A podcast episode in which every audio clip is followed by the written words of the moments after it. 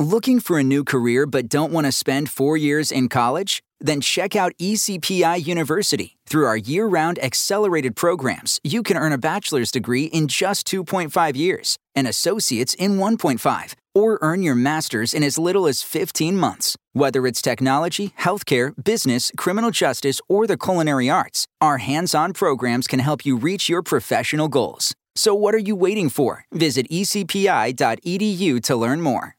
Xfinity XFi is more than just fast. It's internet that gives you peace of mind security. Because if it's connected, it's protected. Yeah, even your robot vacuum. Can your internet do that? Learn more at xfinity.com slash xfi. Hi, I'm Chelsea Handler. Welcome to Life Will Be the Death of Me, a production of iHeartRadio.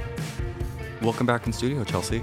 Oh, well, thank you, Brandon. Thank you for having me back in studio. You're very welcome. It's just nice when I get to see you because you've been out on tour so much. Mm-hmm. I like this touring schedule. It's great. Like I did St. Louis on Friday, which was so much fun, and then Saturday was Minneapolis, two nights a week. Like on the weekends, I can get down with this kind of schedule. You're really Long- into the Midwest towns lately. I do because they're so grateful. They keep thanking you for coming. They just say thank you so much for coming. I saw that you even did like you went to the Arch. You did some touristy stuff while you were yeah, there. Yeah, it was humid though. I had to come back from that walk and change my underwear. You so. can only be outside for about 30 minutes yeah. when you're in St. Louis. And I know because that's where I'm from. It was.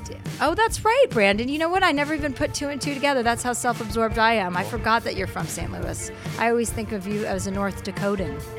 South Dakotan. Oh, but close. Well, there you go. Doesn't really matter. That's a, called a double whoopsie doodle. Uh, what does matter is this episode with Natasha Lyonne. Oh, yes. I was very excited. Very sad that I didn't get to go, but excited to hear it. Well, Natasha and I did two shows in New York on the same night. So enjoy. We'll be back after the break. Before I get started and bring out my friend, this is um, a pretty serious chapter. It's called Marijuana Keeps Families Together. Some people are not built for drugs and alcohol. I believe that I am.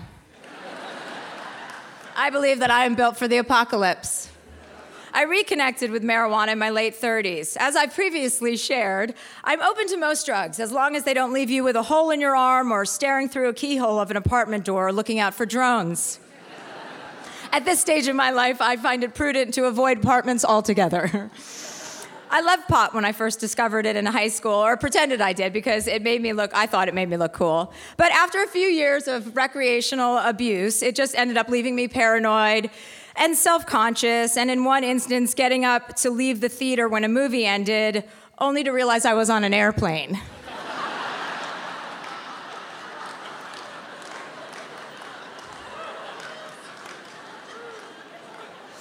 then one year, my family and I were on our annual Christmas ski trip to Whistler, Canada.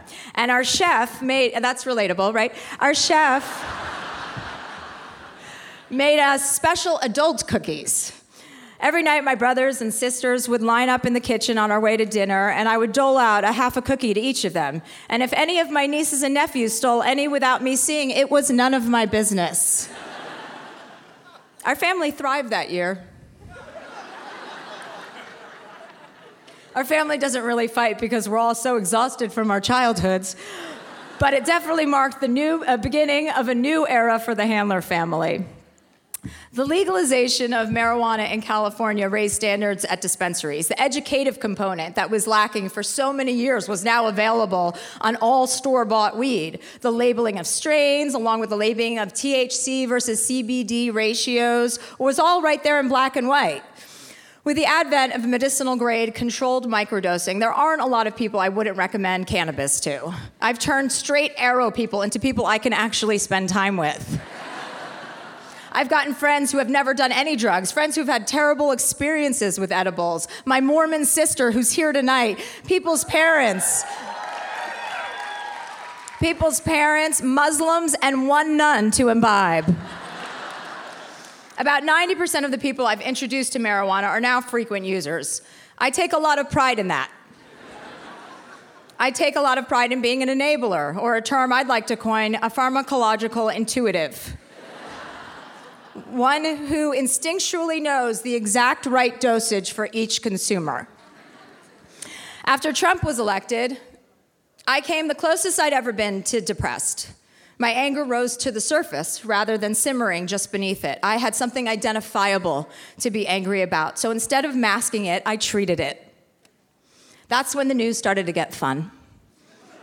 Kellyanne Conway stoned is a good time. it's right up there with Eddie Murphy Raw. Same for Sarah Suckabee Sanders. One day, Sarah Suckabee Sanders came out for her breast briefing with emerald green eyeshadow shrouding one eye and zero eyeshadow on the other eye. I was like, this is a whole new world. I'd find myself laughing when Chris Matthews would interrupt his guests while spitting all over them.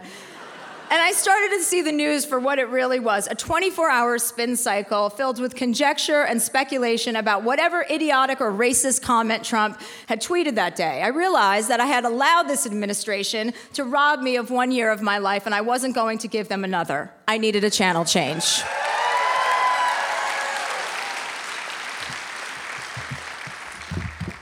The thing that non cannabis users fail to recognize is the way cannabis bends your frame of mind. It allows access to a recessed part of your brain that I particularly was deeply uh, needing to engage. How to be less reactive, uh, how to sand down the edges. Those were things I had been working on with my psychiatrist, Dan. As a result, things became slightly more poetic less final end of an empire. My sleep got better, my moods got better, even my dreams got better. I stopped watching the news on a loop, and I even started waking up laughing some mornings. Pot, politics, and Dan summed up 2018 for me, the year I had to fall apart in order to come back together.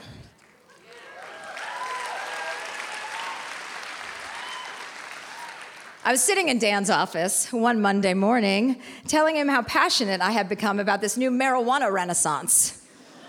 My opinions have always felt fully formed, I told Dan. With pot, it feels like they are finally like unfurling. Every canvas is blank. Everyone is so much less annoying. And everything is a little more tolerable when I'm a little bit stoned. And I said, I also don't feel compelled to talk as much. And with my voice, that's a fucking bonus.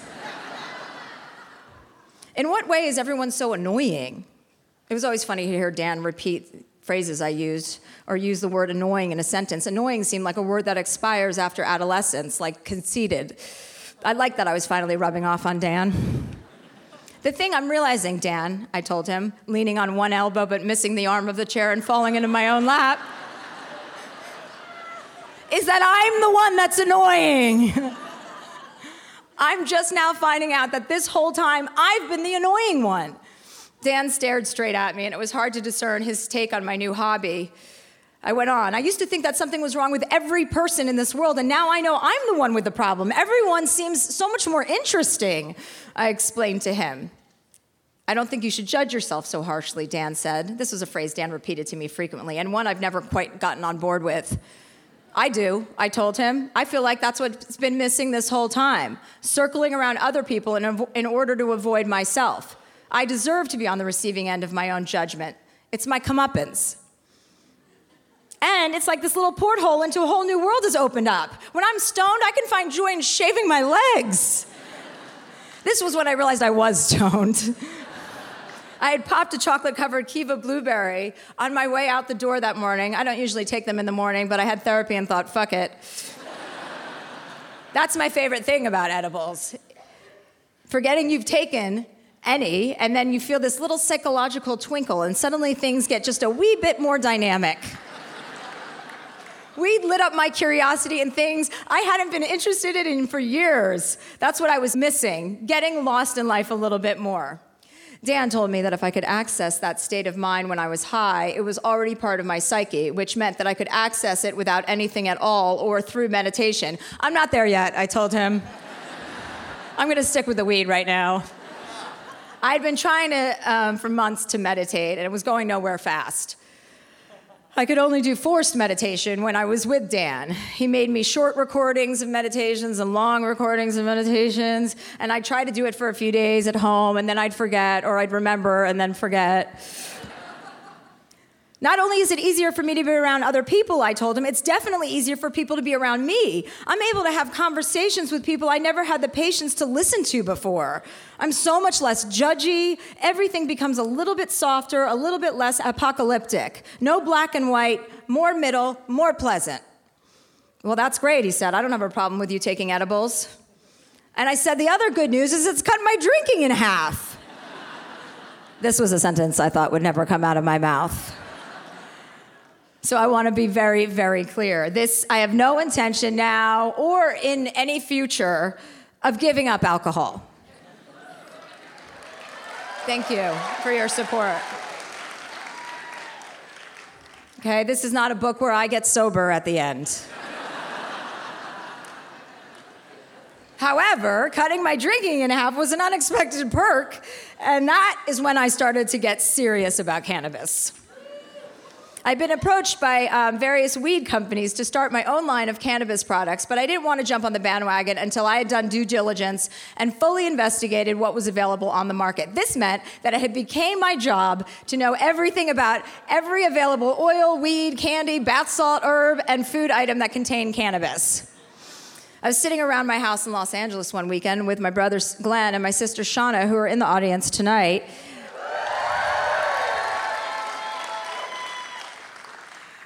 Doling out the new edibles that I wanted them to try.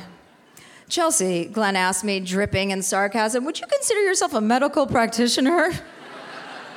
no, I think of myself as more of a pharmacological intuitive, I said, testing out the term in everyday usage. I have a history of helping people, Glenn, yourself included.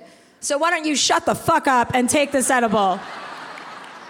Glenn and I both suffer from psoriasis on our skin, but only one of us had clear skin until I shared with Glenn the prescription that had knocked it out of my system. Two doxycycline twice a day, 10 days, never on an empty stomach. I gave the very same prescription to my hairstylist when she had a terrible bout of acne. Twice a day, 10 days, never on an empty stomach. Glenn no longer has psoriasis, and my hairstylist no longer has acne. And there are several African villagers who now have the cure to malaria. My sister Simone is required to give formal presentations at work, which makes her nervous. Her anxiety causes dry mouth, so I gave her a bottle of propranolol, which is a beta blocker that cuts off the signal from your neurotransmitters that tells your brain it's anxious. Thank God we have a doctor in the family, Simone said after her second promotion. My area of expertise isn't only limited to cannabis and pharmaceuticals. I have had a 100% success rate helping many women, friends who prior to my intervention hadn't gone number two in years, become regular. Women in particular struggle with regularity, so it is important to have bowel movement advocates out there there are over the counter calcium magnesium pills called Mag 07 from Aerobic Life. And if you start with four each night, typically by day three, you will start to have regular bowel movements. They do not pay me. This is a public service announcement. At that point, once you start going regularly, I usually advise patients to reduce their intake to three pills in order to avoid morning diarrhea. Breast inflammation before your period, rose hips, once a day for a month. My cousin Molly told me that one. Hangovers, two Excedrin, and the headache will be gone in less than 10 minutes. Caffeine is the antidote to headaches caused by alcohol, and Excedrin contains caffeine. I would like them to pay me to promote them because that's something I would do.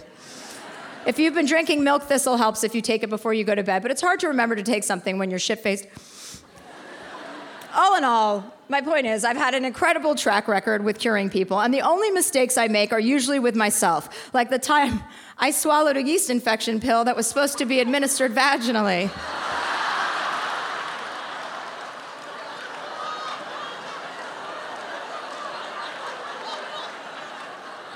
After speaking with my doctor on the phone, I waited expectantly in the 48 hours that followed for a loaf of bread to pop out of my mouth.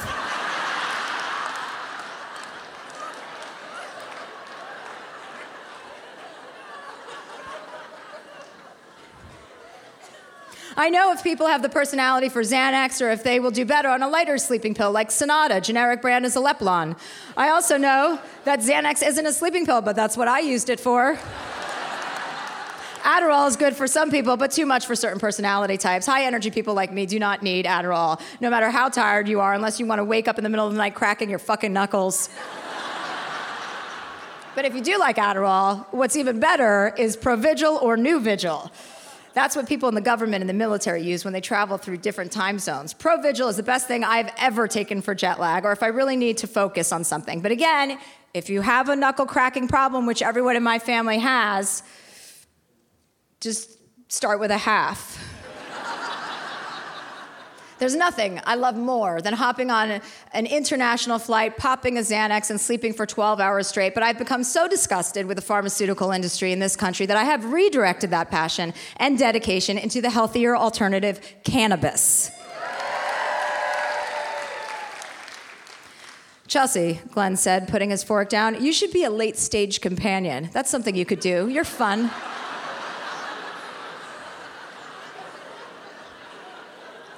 Something activity based so you can, you know, be moving. Somewhere by the mountains or a pool. Older men seem to be drawn to you. You'd get hired all the time. Who's in the late stage? I asked him. Me or the companion?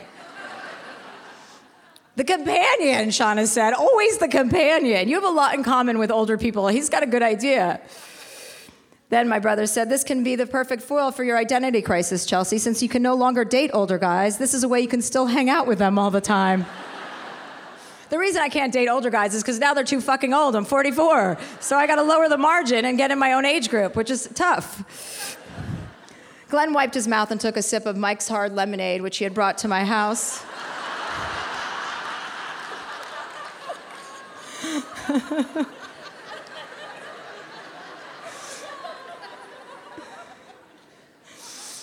Glenn and I are a lot alike. We find something we like, and then we abuse it for two months, and then we're on to the next thing. Glenn was having a Mike's Hard Lemonade renaissance, and although I was repulsed, I understood it. Chelsea Glenn said, in your, in your professional opinion, what procedure do you think Donald Trump is getting to make his face look like it does? what do you mean? I asked. I don't think he's actually getting work done to look that bad. I mean, what he should be doing is resurfacing the texture of his skin and at the very least getting the fat sucked out from underneath his eyes and maybe lipo, but he obviously can't even see clearly if he thinks that's what he's presenting is even presentable. I mean, obviously we're not going to get through to this guy. His ass is the size of my dog Bert's. So I think that should be his, the first thing on his to-do list. You don't think he's doing stuff to his mouth? Glenn asked.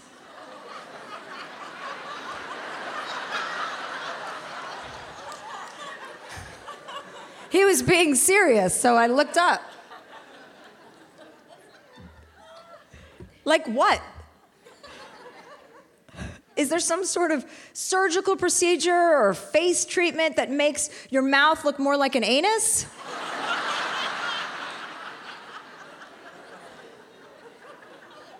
I had to think about that when my brother asked me that question. I don't know anything about a procedure to make your mouth smaller. Or a face treatment that makes your mouth look more like an anus or anus like. I'm not sure what the vernacular is here. It, he may think it looks good, Chelsea Glenn reminded me. It's as if his mouth keeps getting tighter and tighter and smaller, smaller. I liked the idea of Donald Trump sewing his mouth closed, one surgical procedure at a time.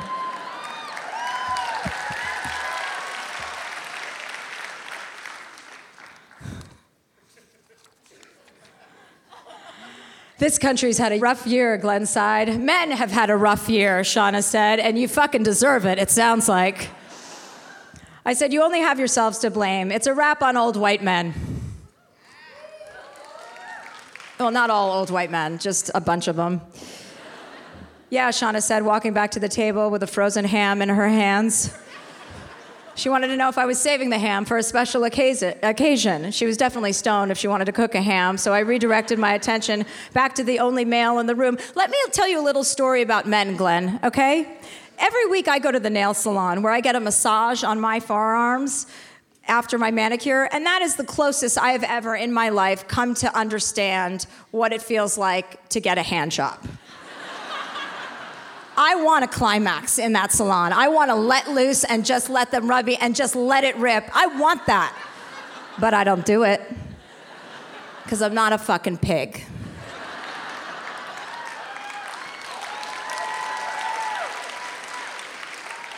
That's the difference between men and women. We are more prone to controlling ourselves. Yes, Glenn agreed. Most women are, but I would place you in the category of people who have trouble controlling themselves. It's a very good thing you weren't born with male genitalia. I can guarantee that if I were, you would still never me- find me jerking off into a fucking plant. Who did that? He asked. I don't know, one of these guys, Louis C.K. or Harvey Weinstein, one of them jerked off into a plant. I mean, seriously, when does it come to that? I'm stoned, high, drunk, and stoned, Shauna said with a frozen ham tucked into her armpit. You're not drunk, I reassured her and guided her upstairs to my bathroom where I placed the frozen ham on the floor of the infrared sauna and told Shauna it would be ready first thing in the morning.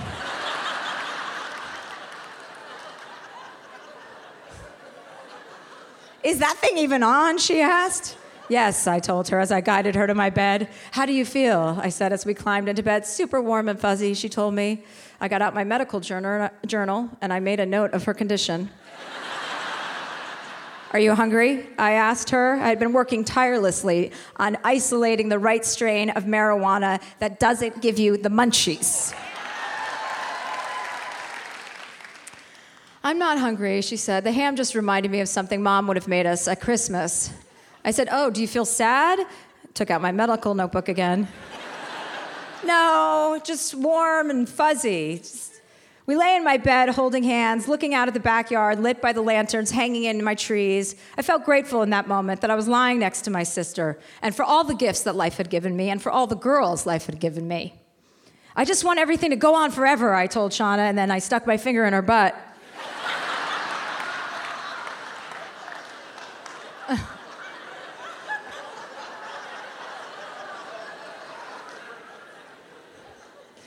When are we going to be too old to act like this? She asked me, giggling. We'll never be too old to act like this, I told her. Then she yawned and said, Just because I get colonics doesn't mean you can treat me like shit. and then she rolled over and fell asleep. Thank you.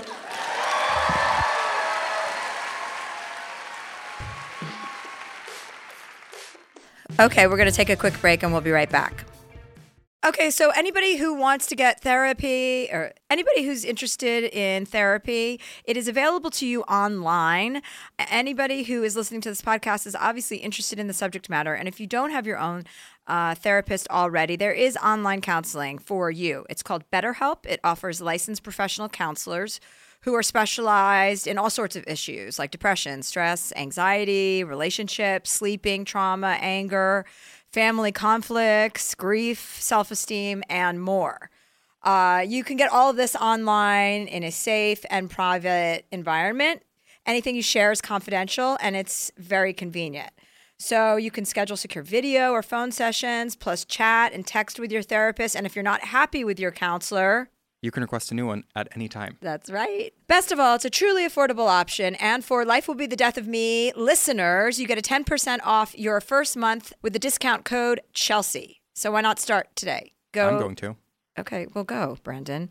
BetterHelp.com slash Chelsea. I like a bed that's really firm. I need something a little softer than that. Rest easy. With the Sleep Number 360 smart bed, you can both adjust your comfort with your sleep number setting. Can it really help me fall asleep faster? Yes, by gently warming your feet. Okay, but can it help keep us asleep? It senses your movements and automatically adjusts to keep you effortlessly comfortable. Sleep Number, proven quality sleep is life-changing sleep.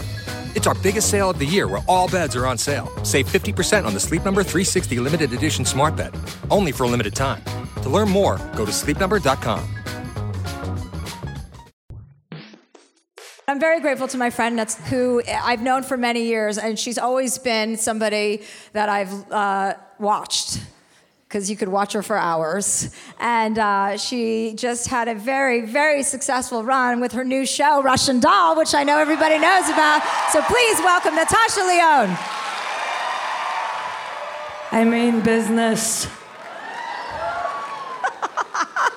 Business attire. Thank you for dressing so professionally. You know, the tables have turned, Chelsea.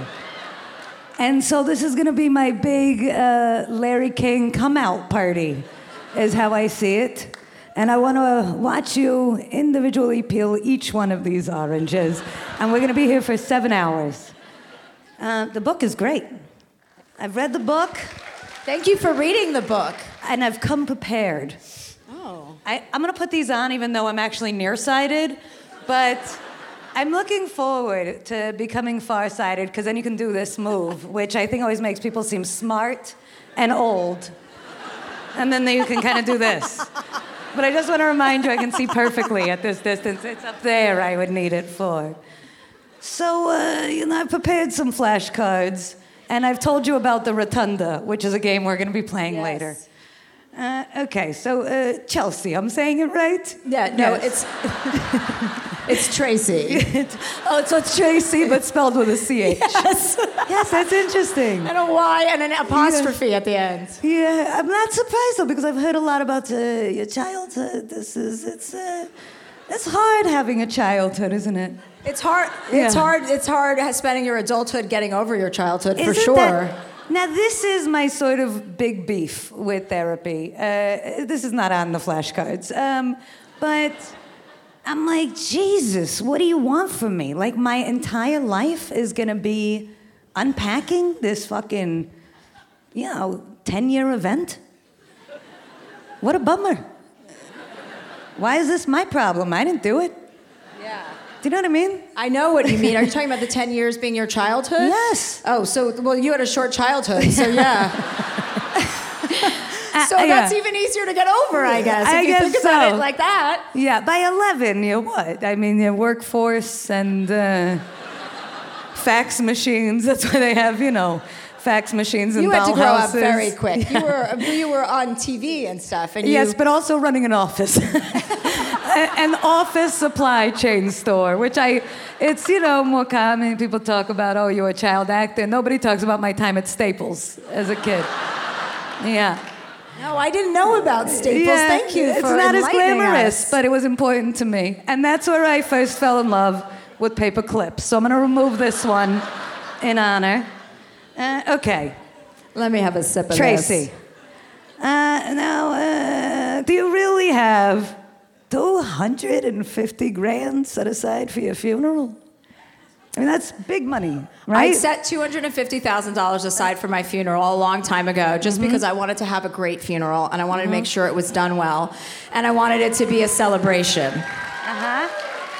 And I took it seriously because so many people don't think about that. And I thought if I could, if I died tragically, which is a possibility, I want to be prepared, Yeah. and I don't want to stress out my family. And I want, you know, I want to invite all the people that loved me and all the people who didn't. I want everyone to go to this party. I want little people. I want mushrooms. I want little people on mushrooms. I just want a big blowout. But now that I've become a little bit more uh, uh, awakened, or I don't know, that word sounds still, I have a tr- I have trouble with that word a little bit, even though that's kind of how I feel. I feel like that money should probably go to the NAACP or something. Instead of having another blowout party. Just a thought. or uh, both is an or I have my party at the NAACP.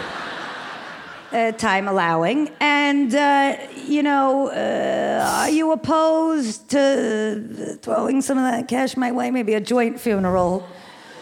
We could have a joint funeral. That would be fun. I mean, we'd have, yeah, I don't see why that people are doing that okay, now, so how does that work? we have to Uh, coordinate our deaths. That's what I'm thinking. Now, or with a kind gesture, uh, therapeutically speaking, the uh, empathetic gesture. Yes. Whoever dies first, the other person waits and holds the funeral. However long. Yeah, You know, seems- five, ten, fifteen years or minutes, Uh-huh. right? Right. That seems fair. Yeah. Okay, ideas. Ideas. You know who else did So that? So if I die Yes. first, you plan my funeral, and then do you get? Where's the money? With your money. Uh, Okay. So what's most important here is the money, and I think we shouldn't lose sight of that. You know who else did that? Uh, uh, the late great Nora Ephron. Did she? she? Uh, well, I don't know how much she spent or how much money she put aside, but she had a file going her whole life, and it was like I, it's got a great name. Uh, it's sort of like the final. Chapter- uh, movie chapter? or something. Final, yeah, the Uh, fi- sunset. final movie. The final I feel like it was probably better than that, right? Uh, the last movie, which is actually uh, maybe a Dennis Hopper, sort of a Terry Southern movie, but we won't get into that.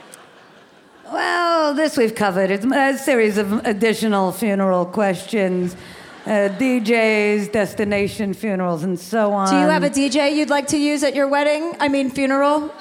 I actually am planning a wedding funeral, so it's not even, uh, you know, a Freudian slip. So that's when I'm getting married, is uh, on my deathbed. It's going to be very romantic, uh, and there will be a DJ. Yes.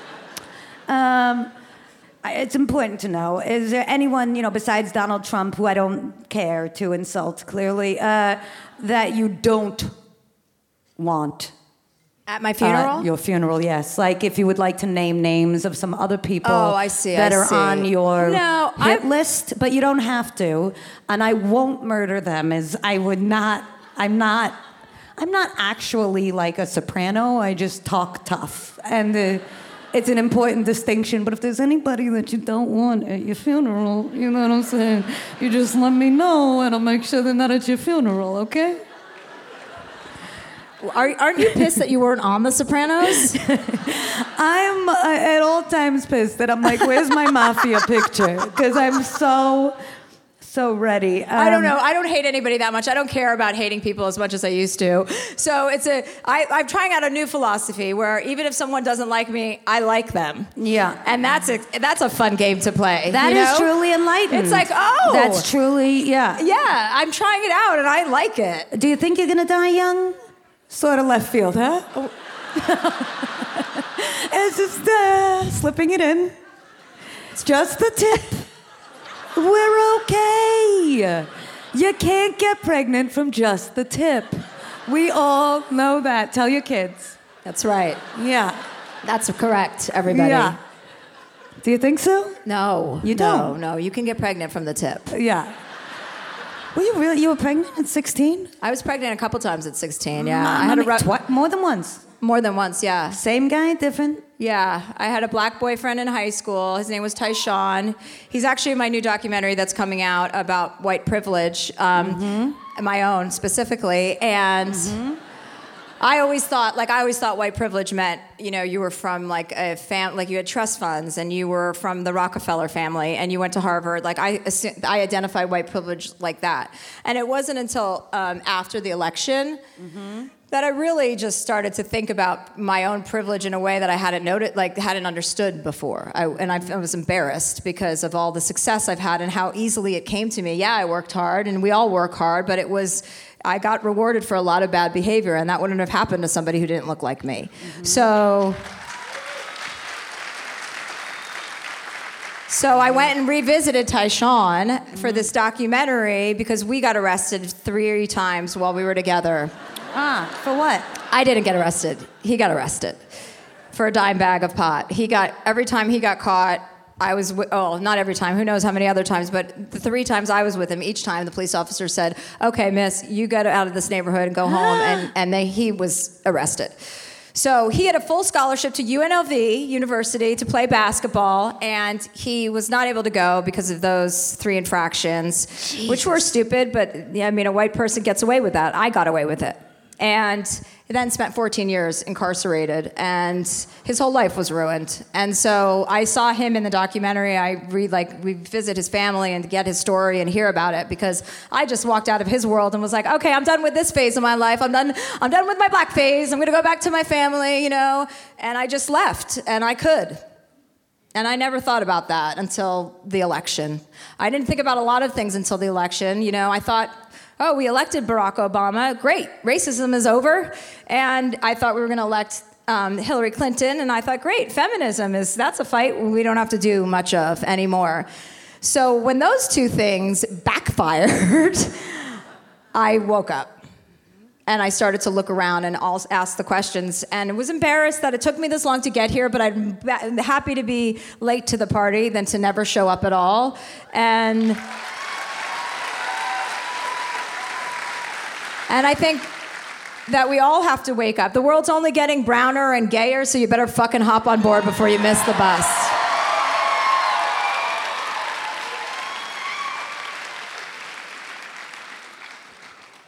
Indeed.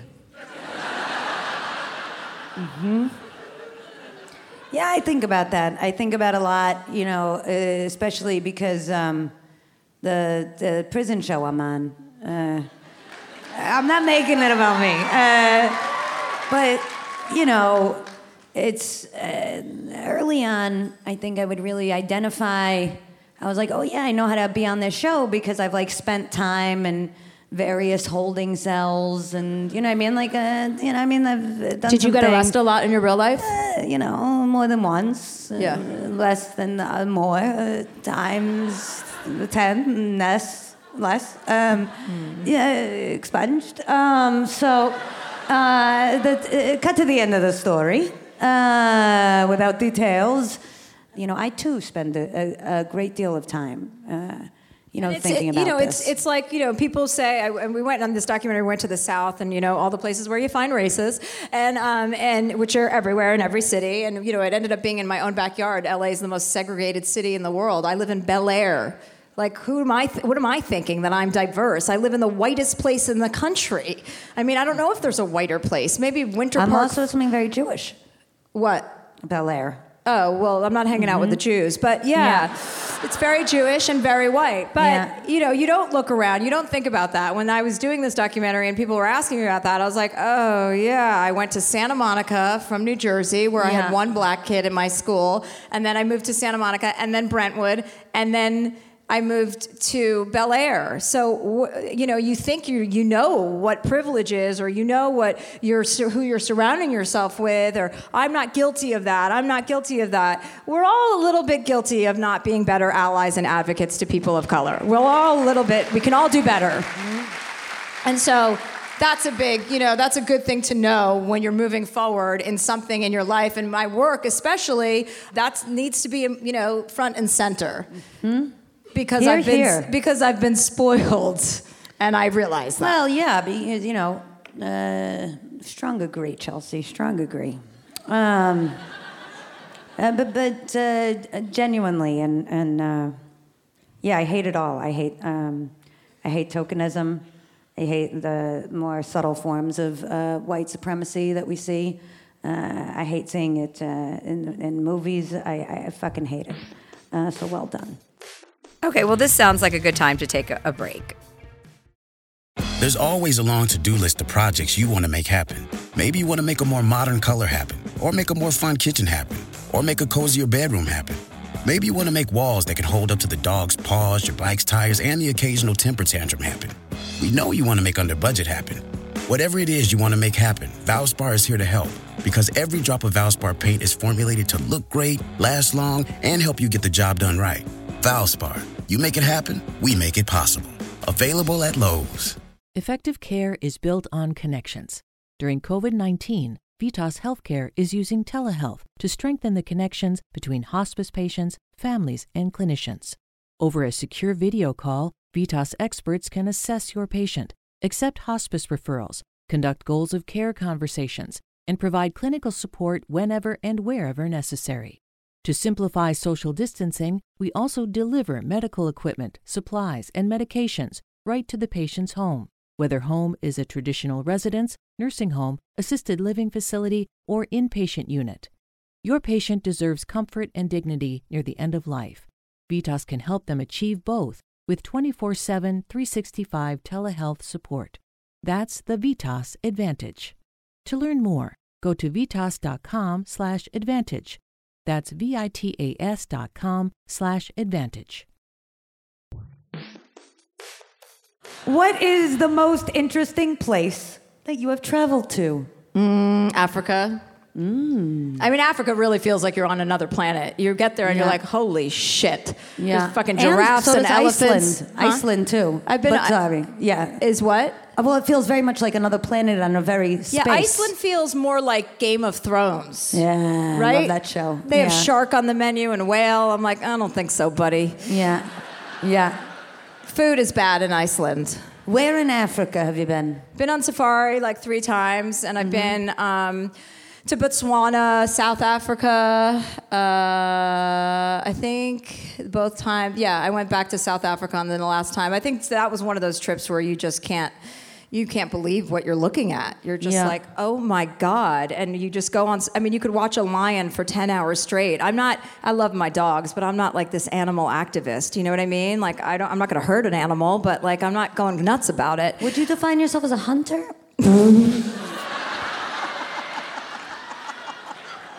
JK.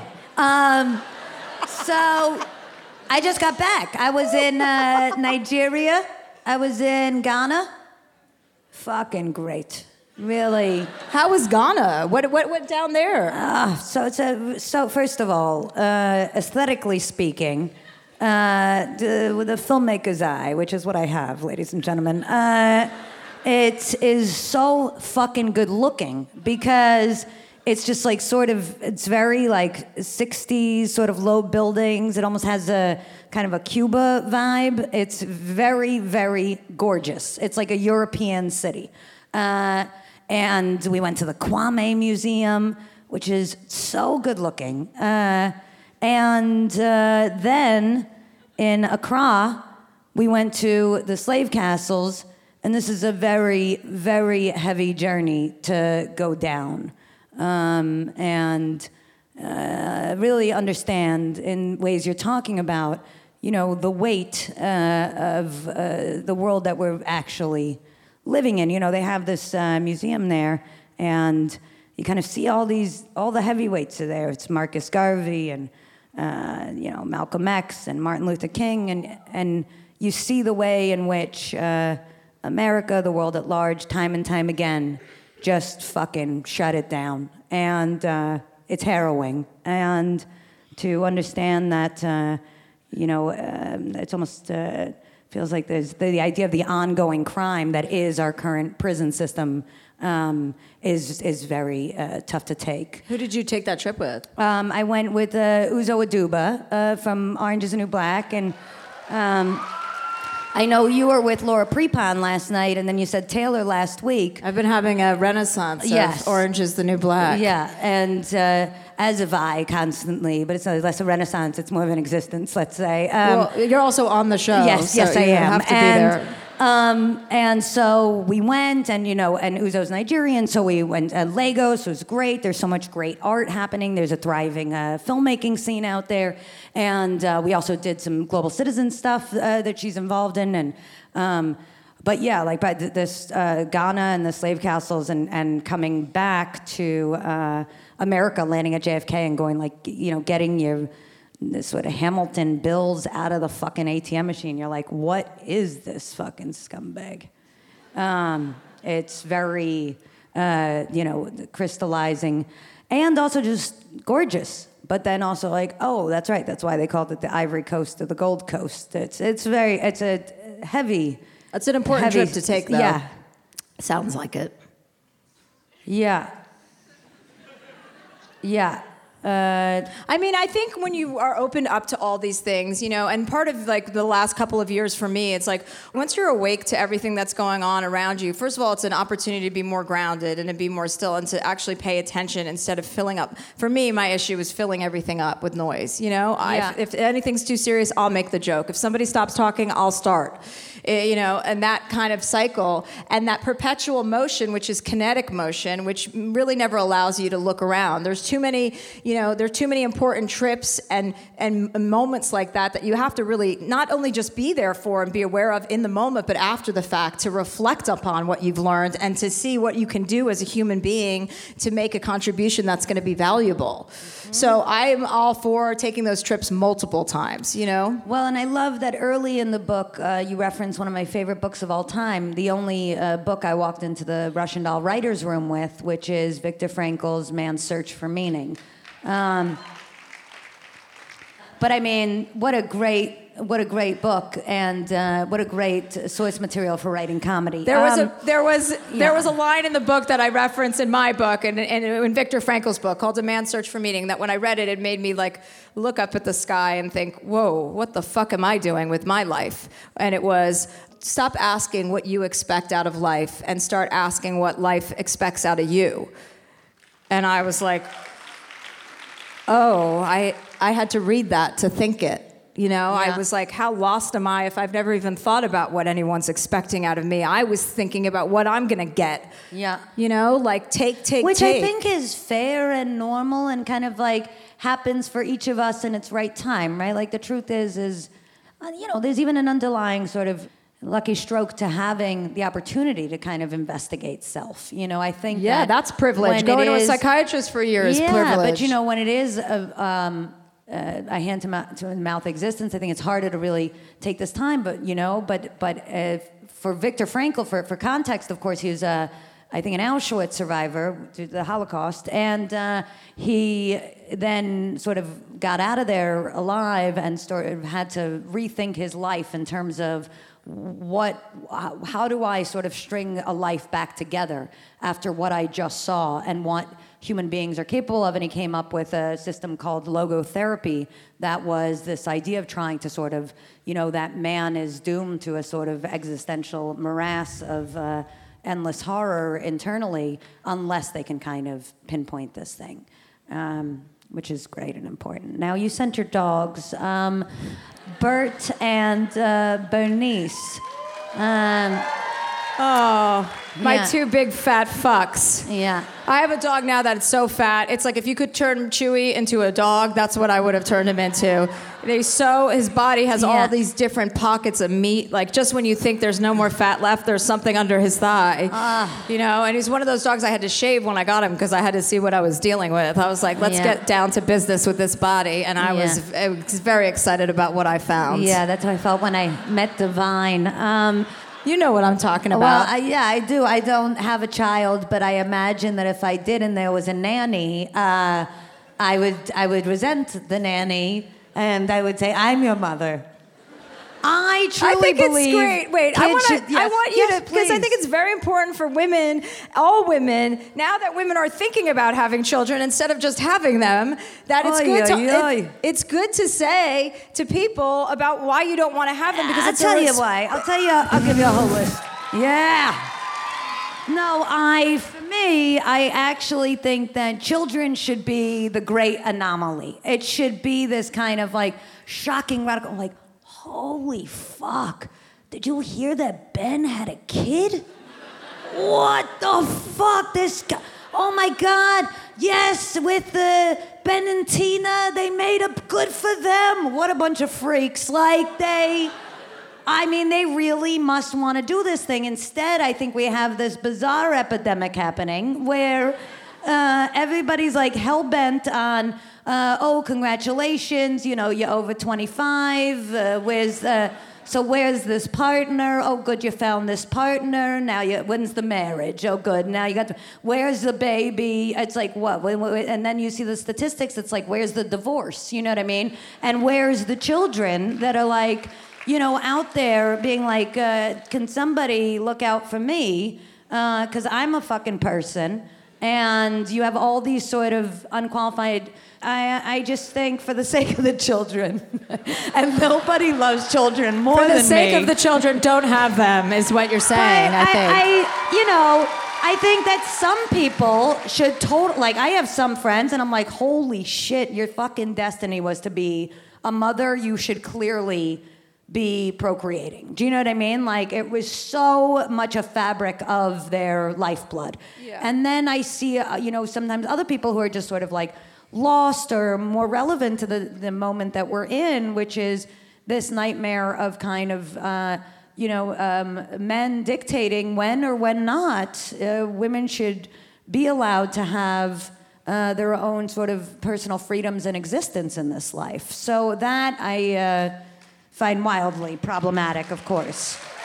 Um, you know, I think it should be a very a, a choice with great intent and not a series of like accidents in an effort to be like, eh, maybe we should break up or have a kid. Like, I think that that's fucking weird, and I think. Uh, People do that all, All the, the time. time. Or people get pregnant. They're like, uh, my girlfriend was like, oh, she was 40. And she's like, I'm pregnant. I guess I have to have it now. And I'm like, why? And she's like, because I'm 40. How can I get an abortion at 40? I'm like, uh, it's better than being a bad parent. So go get one. What do you mean? Like, if you don't want the baby, don't have a baby if you don't want desperately to have a baby. I mean, that's the thing. It's like I, I, I want them to have kids when they really fucking want it, but like it's a big. It's not a pair of shoes. You know what I'm saying? It's not like ah, I changed my mind and I can't walk in them. It's like, what the fuck are you doing? And Delia, I remember one time I was like, yeah, and you know, I got this boyfriend, I'm on the show, and da da da, and I think I want to start a production company. I want to be a director. I think I'm gonna like write stuff, and and I was like, but fuck, Delia, do you think I should like make embryos or what should I do? Because like I got to figure that out. And she was like, whoa, you know, she was like, not everybody has to do everything, you know. Um, that there's this kind of hang up around for women that there's almost like this additional burden of okay, I've got XYZ kind of dream, and also I'm gonna take on this other full time job, which is to do this thing. And just the idea of like, I don't know, maybe someday I will sort of decide to have a kid in some variation, adopt I don't know what the future holds, but this idea that it was this burden on my 30s of a decision that had to be made when meantime, you know, I had a boyfriend in his 40s who was not stressing about it at all, felt like a very unfair albatross to be carrying around. So I think in general, I just sort of let go of it and sort of felt like this is something that will sort of be a more will be revealed and it can kind of, you know, let that child find me. yeah. Good luck. Find me. Yeah. You can adopt kids in different countries now you know too. I'm saying? You know? There's a lot of fucking ways. And you can be involved. Like I like to do that. that it's better baby. that I'm not present with the kid. It's better that I'm just paying for things. You know. Yeah. I know what my strengths and weaknesses are. But you feel concretely like you're like no babies for this baby. No, no, I don't want. I'm not interested in that at all. It's never been of interest to me. I come from a big family, and I thought Yeah. if I was going to have one kid, I'd want six, just Yeah. like I grew up with. And um, it- no, I just know it's not a good use of my time. I'm better, better without that. I, I have come to grips with the fact that it's okay to say I want to be in a relationship. Like that's Yeah. my mature. That's my thing. Like oh, I worked so hard for so long trying to be so independent and so fierce and so tough, and I didn't know that that was a direct had a direct correlation to my childhood, to the fact that my brother died when I was nine years old and looked me in the eye and said, "I'll be back. Don't worry. I'll never leave you with these people," and and died. So my feeling about relying on another person from a very young age, I didn't give it enough credit because I was nine. I didn't know anything. It may seem obvious discussing it or looking at someone else's story and going, obviously that's why she's fucked up. But it, when you're in it, you don't know it. And I let it rip in a way that I had never been able to do in my entire life. I was never able to tell somebody that I was in pain. I couldn't be in pain because I was too strong to be in pain. And for someone like me, you know, when you get, you know, you don't think you have a, a, a right to complain. You have access to anything you need. You're successful. I have a TV show in my name. I have books in my name. I didn't think I had a right to be in pain. And I didn't think I had a right to complain. And what I learned by going and, and stopping my work and doing everything I can to get myself into a healthy place, that you are of no use to anyone until you're fucking healthy. And that's when you're like, oh, oh, I can be a good friend now.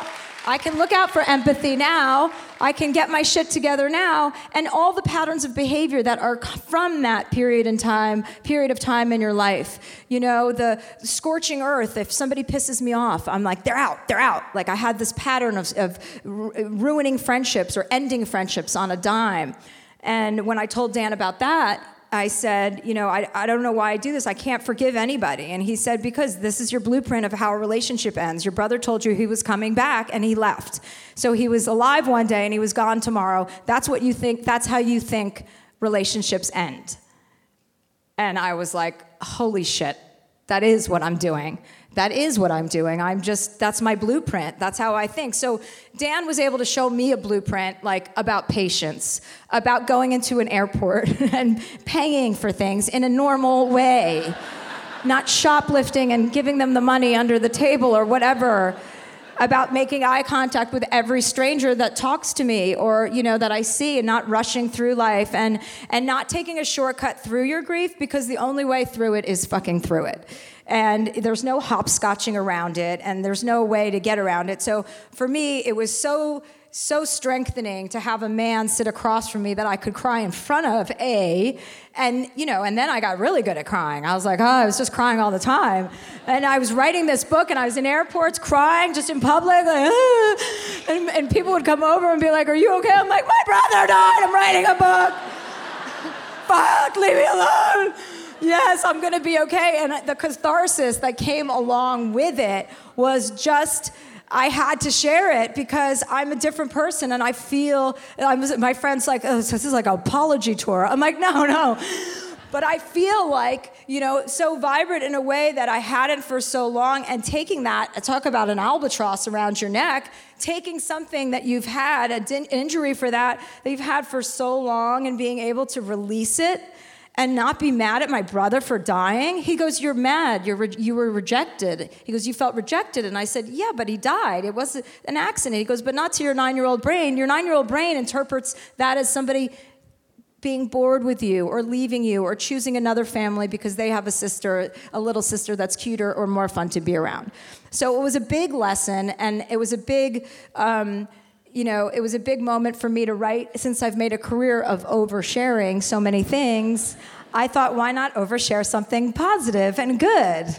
So, uh, to circle back to the baby component of it, at the end of it, I was like, because everything comes back to my brother Chet. You know, in therapy, whenever we talk, I'd be like, he, I have like this guy's shoes. I can't date him. The fucking shoes. To the, the, and I said about the baby. I go, am I? Is this all? What about the baby thing? And he's like, no, I genuinely think you don't like children. So, so once I got his stamp of approval, I was like, all right, I'm on my way out. The price seemed like such a relief, huh? To get like a yeah. I was like, shit. If I have to get pregnant now too, I'm gonna be so bummed. 44 and pregnant. We have to wrap up, but I'm going to read a little thing. Uh, these bracelets they're selling out front, they're I Decide bracelets, and they sell t shirts too because there's something I want to read from the book uh, that this organization one of these a guy that read this book wrote me and and said that this meant a lot to him because he had somebody in his family that died and um, so we made these t-shirts in his honor um, and all the proceeds go to LGBTQIA and all the proceeds from the bracelets. But I'm going to get up to read this. Sorry if I have camel toe.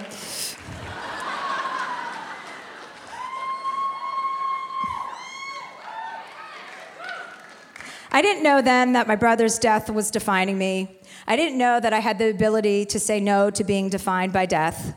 Now I was with a person, Dan, who could help me process what happened and turn the parts of me that acted like a nine year old into a self actualized adult who had come to a better understanding of what it means to dig deep and admit that you are in pain, thereby beginning the process of relinquishing that pain. I was in a place where my brother dying no longer had to define my existence. It is part of who I am, perhaps the biggest part, and it may have helped steer me in a certain direction, but it is not all of me. I define me. No event or person does this. I define me. I decide who I am, and I decide how I'm going to behave, and I choose to do better, to look more carefully, to trudge deeper, to think about other people's pasts, and not judge someone for doing or handling something differently than I would, to understand my limitations and my shortcomings. That is my growth edge. I decide to be better. We all can be better. Thank you guys. Thank you, New York City, for Thank coming you. out. And thank you to Natasha Lyonne for your very professional interview. Did you enjoy that episode, Brandon? I did. You're not going to like all the compliments, but I like that the tour has been a mix of like social issues and comedy. Yeah, and while uh, listeners are listening, I mean, it was, you know, we're trying to have as little repetition as possible, which is hard because we're covering the same topics, but we're managing to do it. So thank you for bearing with us on that front. If you hear like a theme or a topic more than once, you know, suck on it. Speaking of social issues, there are a couple of things that you might want people to check in on, like your accountable page. Yeah. Oh, by the way, I have a accountable page, which kind of puts up articles of things that are happening and ways to kind of help or get involved with causes that you care about. Um, and I've joined. I'm still partners with Emily's List. So I, if you follow me on Twitter, if you're looking for candidates, I'm always promoting Emily's List. You should follow Emily's List too because they always are looking for progressive women. To run all across the country, and they keep you apprised of all the exciting women that come into the field and people who run for the very first time, you know, to, to people who've ran before. Anyway, so Emily's List is good. I have a countable page. And, and I'm coming to Nashville and New Orleans. New, Nashville Friday night and New Orleans Saturday night. And I'll be at those shows. And you can get your tickets at livenation.com. And then I'm coming to Australia in October and New Zealand. I'm coming to Auckland, New Zealand, October 9th. And I will be adding more dates. Canadian dates are coming. I just am trying to get my schedule. And uh, yeah, thank you guys for listening. And Brandon, thank you for being so. Um, oh God, what is the word? We'll find it. Don't worry. Next okay. week. Thank you. Tune in next week when we find out the word to describe Brandon. Life Will Be the Death of Me is a production of iHeartRadio. For more podcasts from iHeartRadio, visit the iHeartRadio app, Apple Podcasts, or wherever you listen to your favorite shows.